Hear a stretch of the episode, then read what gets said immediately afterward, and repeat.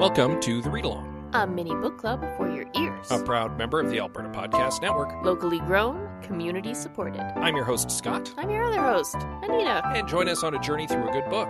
One chapter at a time.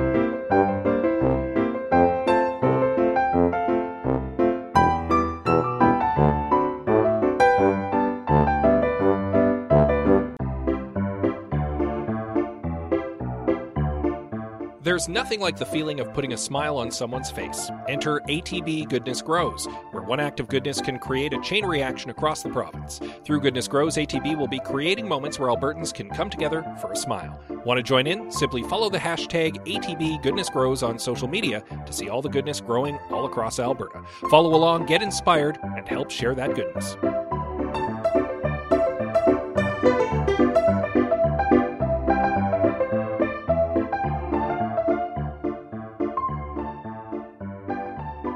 Know, at this point in the book, this might be uh, a time to reflect on the fact that we have a little family of four. As of just earlier this year. It's true. She's uh just crossed over. No, she's approaching eight months old. She's approaching seven months old. No, she isn't. It's September. Oh, seven. I can't count. Now, this is the downside of having uh, a newborn in the era of COVID, Where time doesn't matter. where time no longer matters. And so it's very easy to lose track of just how old she is. yeah. No, approaching seven, not eight. That's Yeah. my bad. I was um I'm in the wrong month apparently. Yeah. We also have a four year old. Yes. So we are dealing with That. like late toddlerism and uh, mid babyism At, at, the, same, time. And uh, Nita and I keep talking about how this is the hard part. Yeah, on on those really rough days, Scott will remind me that this is this is the hard part, and we will get over this, and we will move on.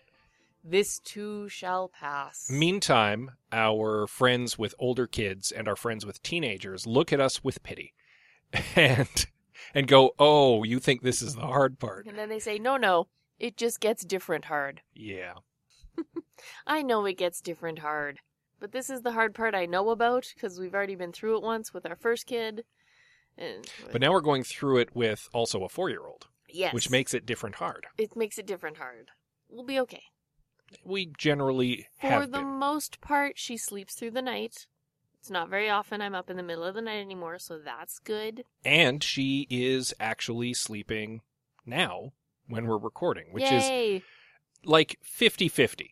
She actually goes to sleep so that we can record. And It's she's true. not just like making noise in the background, as, as you have heard if you've been following this novel. No, she is currently sleeping soundly. Yeah. And this is a very difficult novel to read when you have a newborn baby. Oh goodness! So uh, just just a general thanks to Nita for having picked this particular novel. Don't blame it on me. I didn't know. No, you didn't. What are the chances? Sometimes I wonder if novels shouldn't come with some like content warnings Some do. them. This Like, one did not. Some legitimately do. This one absolutely did not.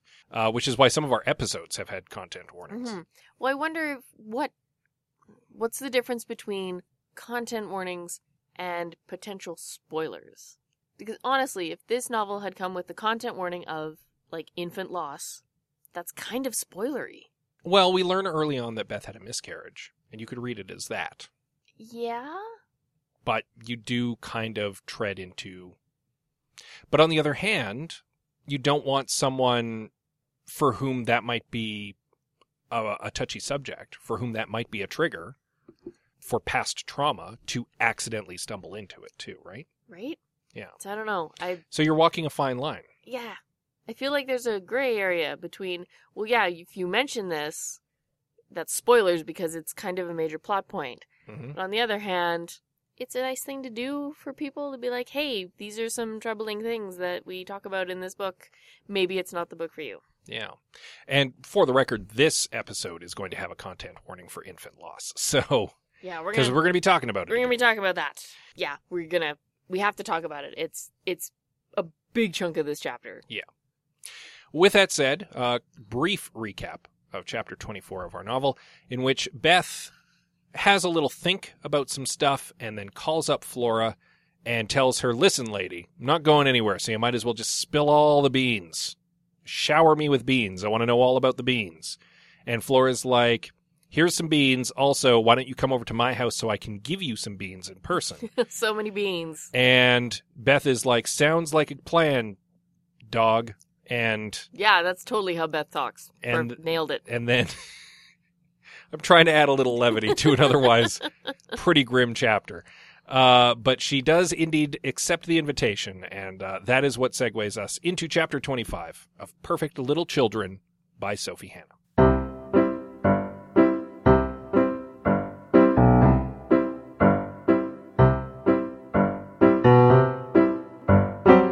So Beth heads immediately to the address that Flora gave her. Yes. Uh, it leads into a very posh neighborhood and a very nice and inoffensive gray and white house.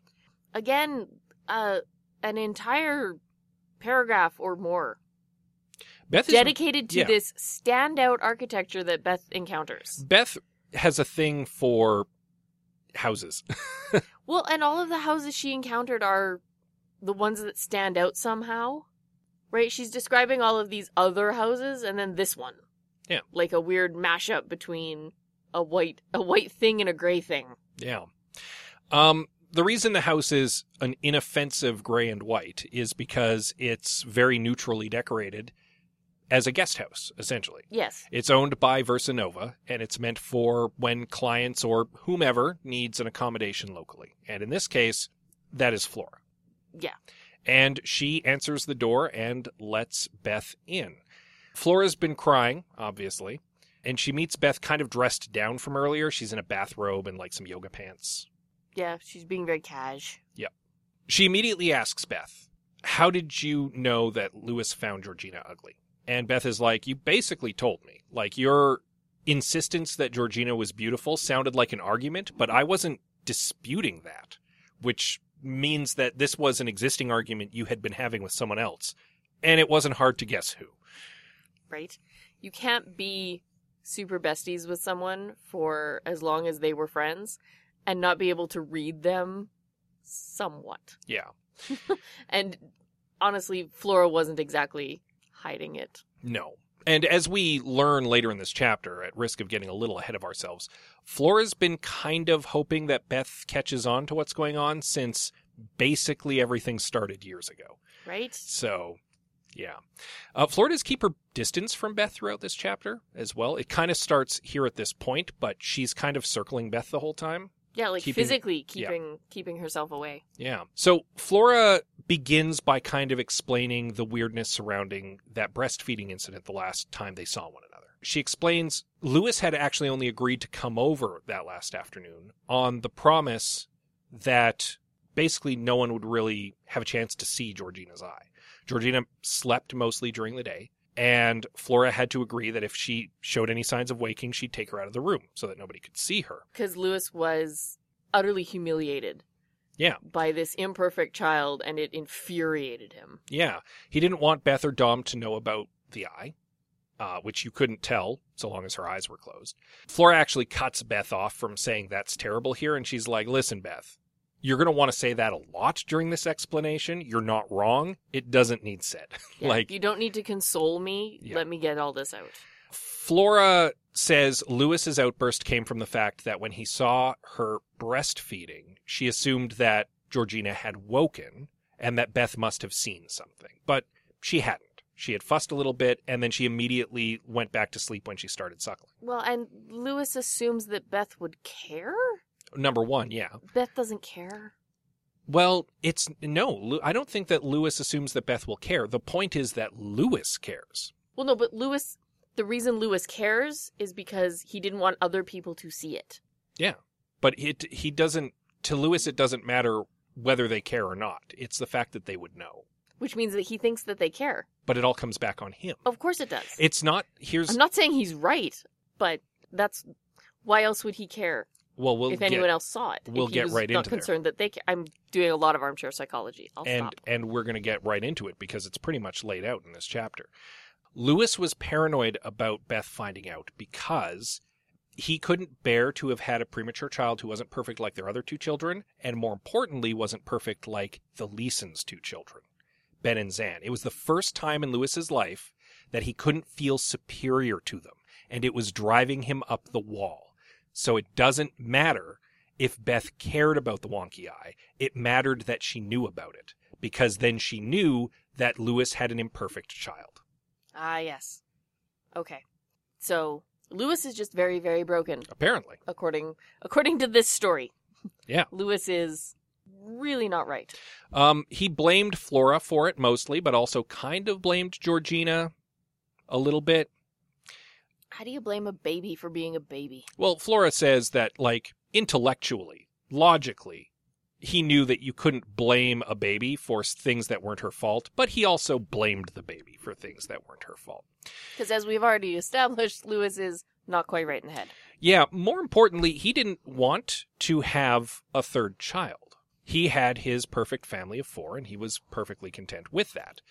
But then Flora, who wanted to have another baby, went and got pregnant again without his Consent. consent. Yeah, that I. Oh, so many issues there. Wow.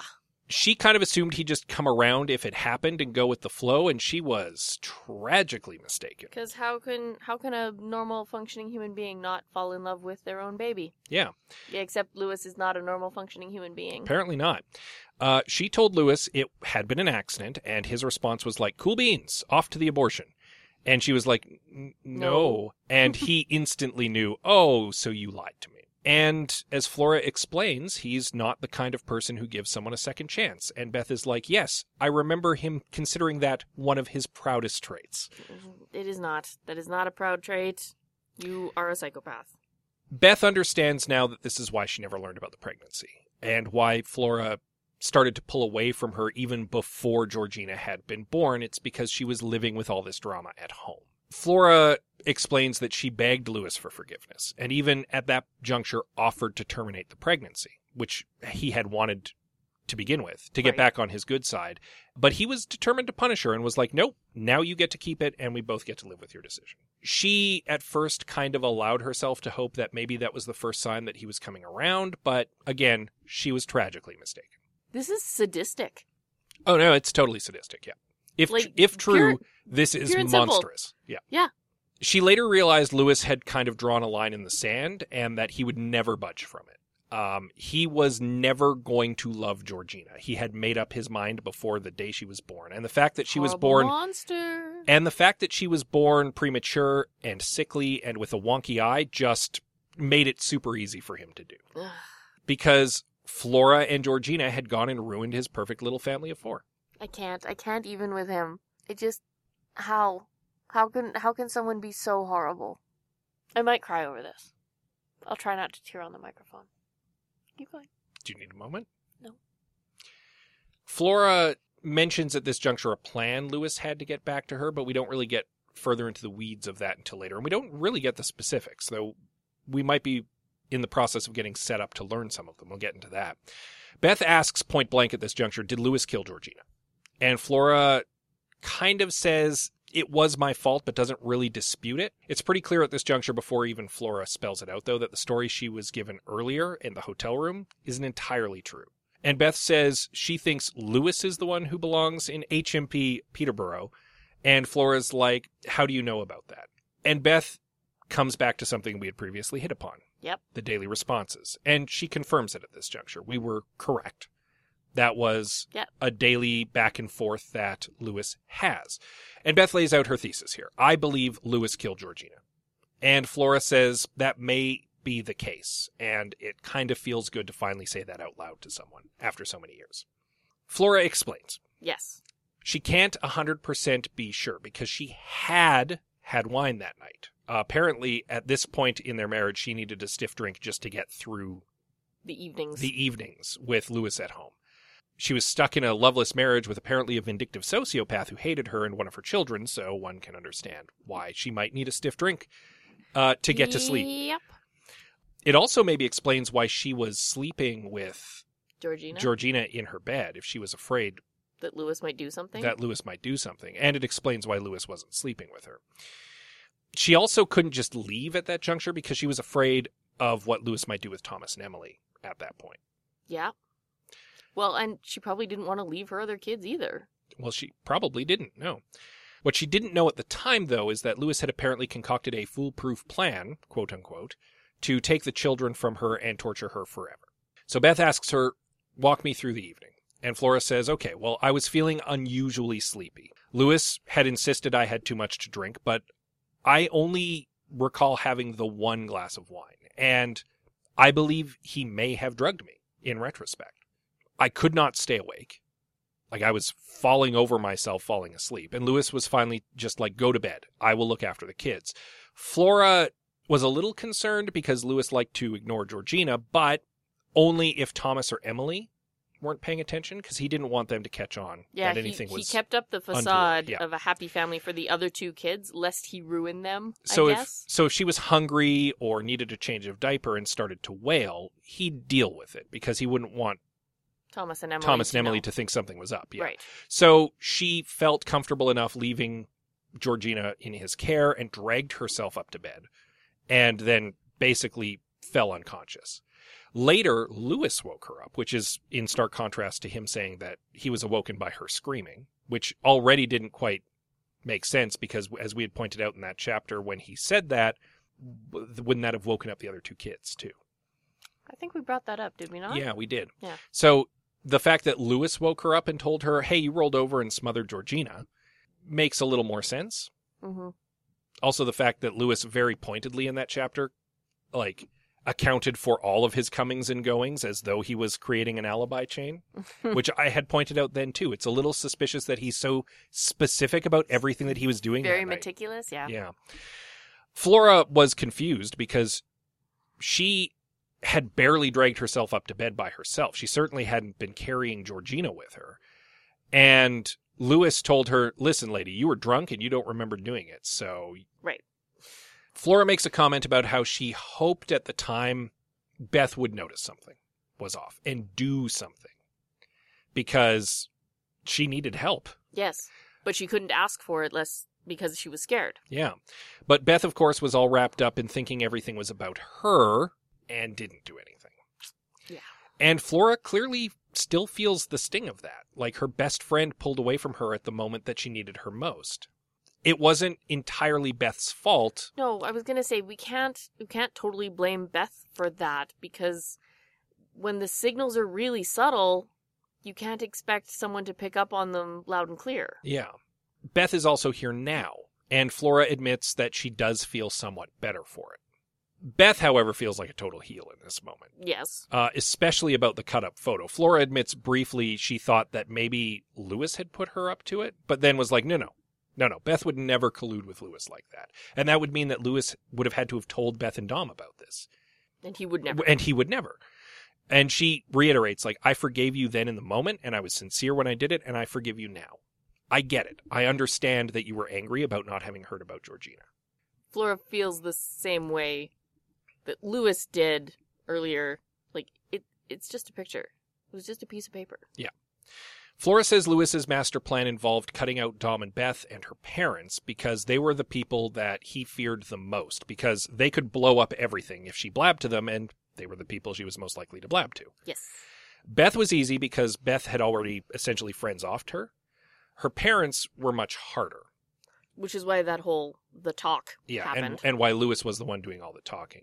Beth says, Listen, Flora, I can still help, but you need to tell me absolutely everything. Like, you need to lay out what's going on here from start to finish. And Flora says, You know what? I'd love to, but there's no point anymore. And the reason for that is because, whoops, Lewis is standing right behind Beth, and that's the end of chapter 26. yeah. Beth is like, He's standing right behind me right now, isn't he? And Lewis is like, Sure am, lady. Boom. Cut to cut to credits. I mean, we knew Lewis was going to come home. Well, yeah. We said that We called that last last Yeah. episode. The question last is, has he been? the one before? The real question is, has he been there the whole time, or did he walk in unnoticed? Who knows? Yeah. I'm sure we'll find out. I also like that Lewis had a quote unquote foolproof plan that didn't account for one particular fool. Beth Beth? Leeson, That's right. yeah, you forgot about this fool. who is about to blow everything up. God, I hope so. Like, what's Lewis going to do? Threaten to kill Beth? He might. Sure, then Beth is dead, and what's Dom going to do about that? Beth went to go and investigate something weird that was going on with Lewis and Flora Braid, and then she died mysteriously. Hey, police, maybe you should go investigate Lewis and Flora Braid. I don't know. Lewis possibly covered up one murder. Yeah, the murder. Maybe Beth has a horrible accident while in Florida. The murder of a baby in your own home who is your baby is a little easier to cover up than the murder of a grown adult woman who has ties to the community. Hmm. Just saying. I know. But we've kind of already established that Lewis is probably what's the right word? Sociopath? Psychopath? Oh, absolutely. A path of some kind. Uh he probably doesn't care so much about the aftermath as No. he does about the fact that Beth needs to die. I disagree and then entirely. aftermath later. I completely disagree. Really? His MO involving Georgina and Flora was apparently a meticulously planned out Oh, that's true. It is an thing. elaborate. And he is a plan. man who is obsessed with image. He can't have his hands be dirtied by anything. He can't be linked to anything. Everyone needs to think that Lewis Braid is perfect and rich and perfect. Did we mention the perfect part? So he can't just willy nilly murder someone and expect that the problem will go away. All right, fair point. Fair point. The only thing I could consider is that he would, because he controls Flora, and Flora does whatever he says, that he's going to con- he's going to tell Flora to kill Beth and just blame that on her. And just assume that she will, and Yeah, then it's and her then- fault. and then his- now, and then- And then his story will be, well, you know, Beth was stalking Flora and Flora snapped and she murdered her. Hmm. Which, to be fair, Beth has been stalking Flora. and this then- is assuming there's not some bombshell revelation next chapter and Who Lewis completely knows? contradicts Flora's story. Oh my goodness. Because, as Nita pointed out before we began this chapter, every time Beth gets a story, it's a little closer to the truth, but it's still full of lies. yes, every time someone tells Beth something, it's still a ball of lies with little dribblings of truth, and then we have to figure out which is which. Yeah. What I will say about this story is that it does match up with a lot of what we know. Because Lewis not wanting a third child would explain why there's no, no Georgina 2.0 and there's only a Thomas and Emily oh. 2.0. It doesn't actually explain Thomas and Emily 2.0 to me. But it could. This could be a matter of Lewis forcing Flora to do it right this time. That's what I said. Yeah. That's what you suggested last chapter. And now it lines up much better. I don't know. I don't know if it does. I don't know that it lines up perfect. I'm just saying it lines up much better. Mm. It might also explain Kevin and Yanina. They're both there to keep Flora under Lewis's thumb. Kevin can't always be there, so Yanina's there as well. Okay, but who are these people? Well, we already know who Kevin is. Kevin is an old work associate of Lewis who needed a job and is probably just the right kind of jerk that for X a amount of money. X amount of money he's willing to torture a woman forever. Ugh. And Yanina might be the same. We already know she's superficial. from Beth's previous uh, encounters with her. So yeah, if she's making decent money, she might not care about the kids Still, and what happens to Flora. That's two people that Lewis Braid needs to keep under his thumb from the other side of the planet.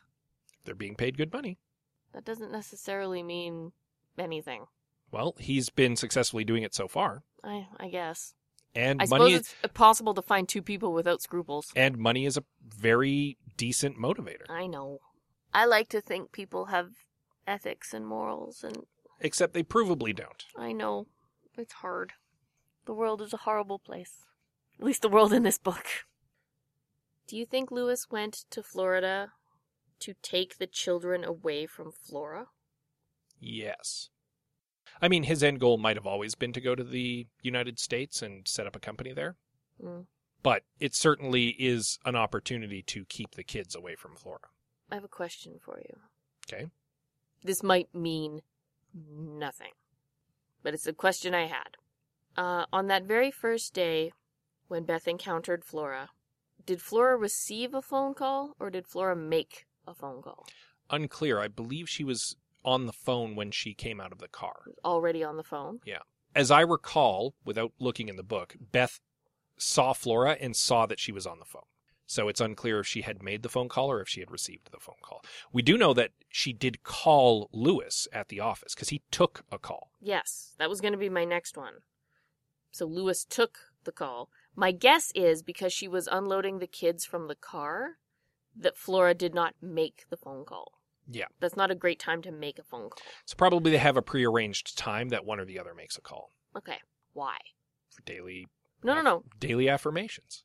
No, no, no. I know. I get that they do daily responses, which is weird. But why Why isn't why isn't it the responsibility of one of them to call the other one? Why would they alternate?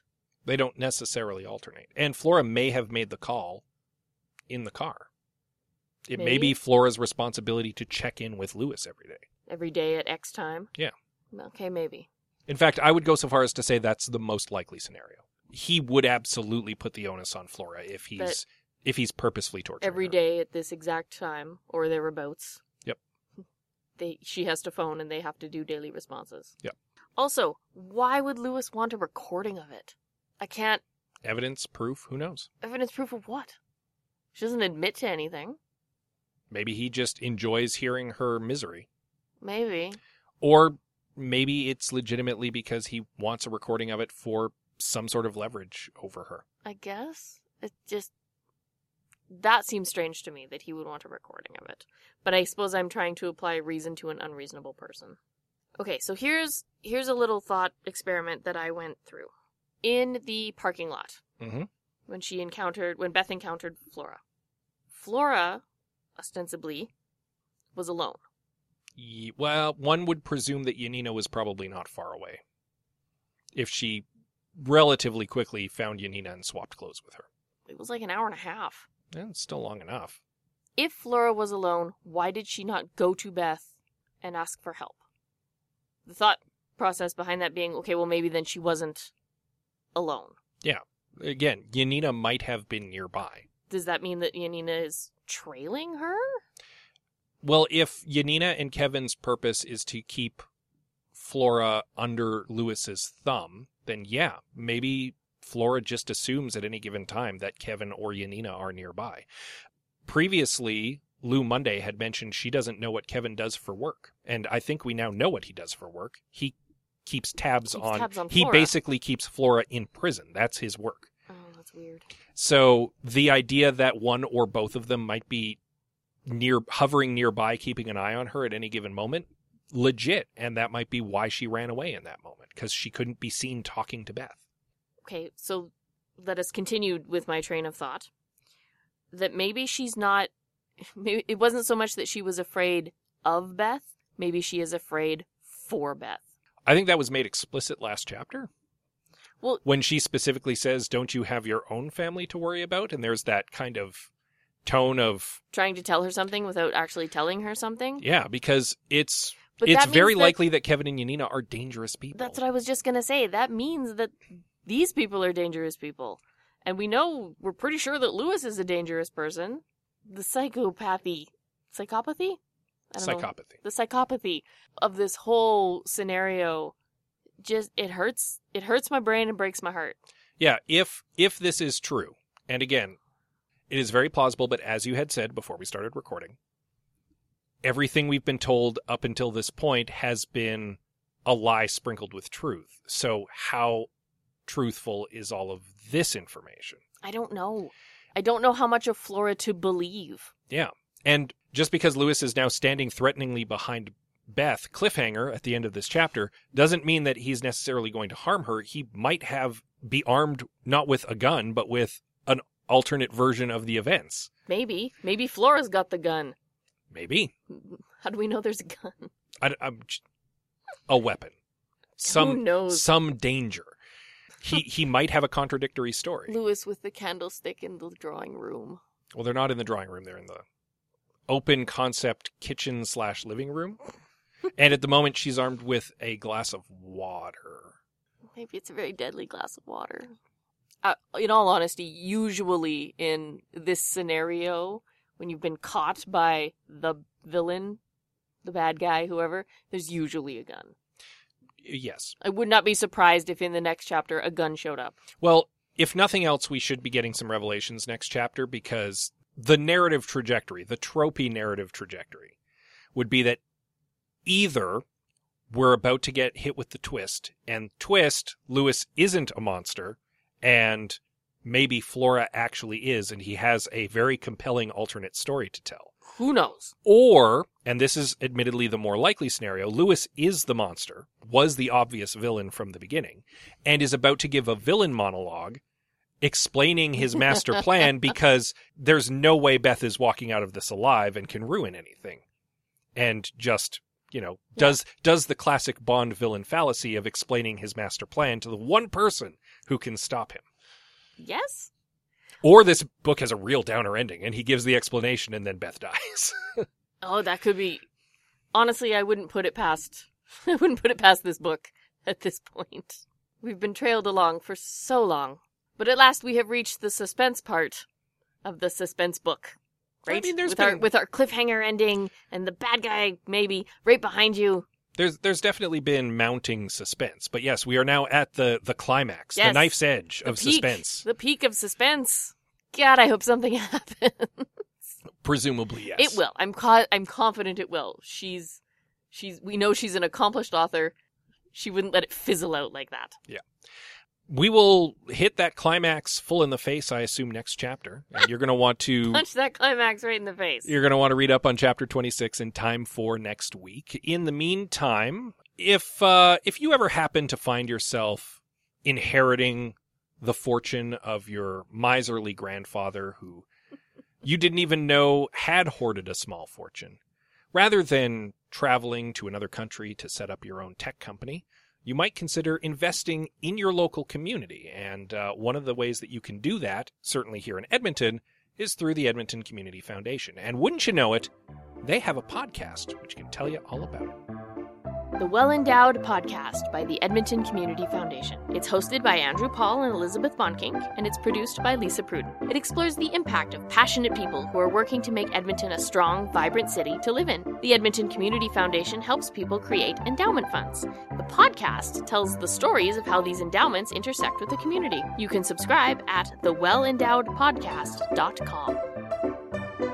Yeah, you can probably also find it on your podcatcher of choice. Oh, probably. You can also find many of the other wonderful podcasts from the Alberta Podcast Network on your podcatcher of choice. Also, probably. Yeah. My know- podcaster, my podcatcher of choice is the Apple Podcasts app. Not the best one. No, I know it's not the best one, but it is the one I use. And I can't really speak for the other ones. I just sort of make assumptions. Fair enough. And maybe that's foolish, but I do it anyway. You can also check out all of those wonderful podcasts right now at albertapodcastnetwork.com.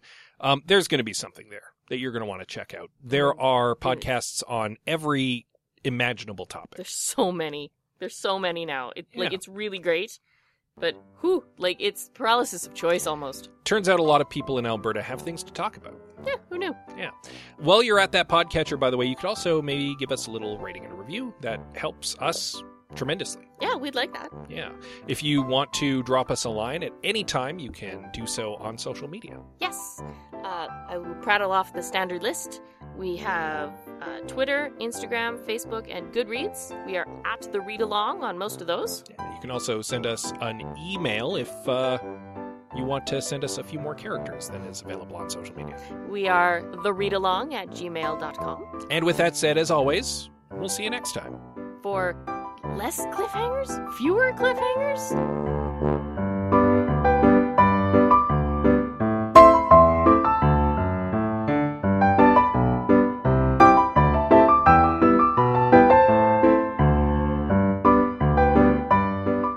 Thank you for joining us on The Read Along with your hosts, Anita and Scott Bourgeois, a proud member of the Alberta Podcast Network. All read along music is by Kevin MacLeod at Incompetech.com. Cover art is by Erin Beever. Be sure to join us on Twitter, Instagram, and Facebook at The Read Along, and check out our group on Goodreads.com.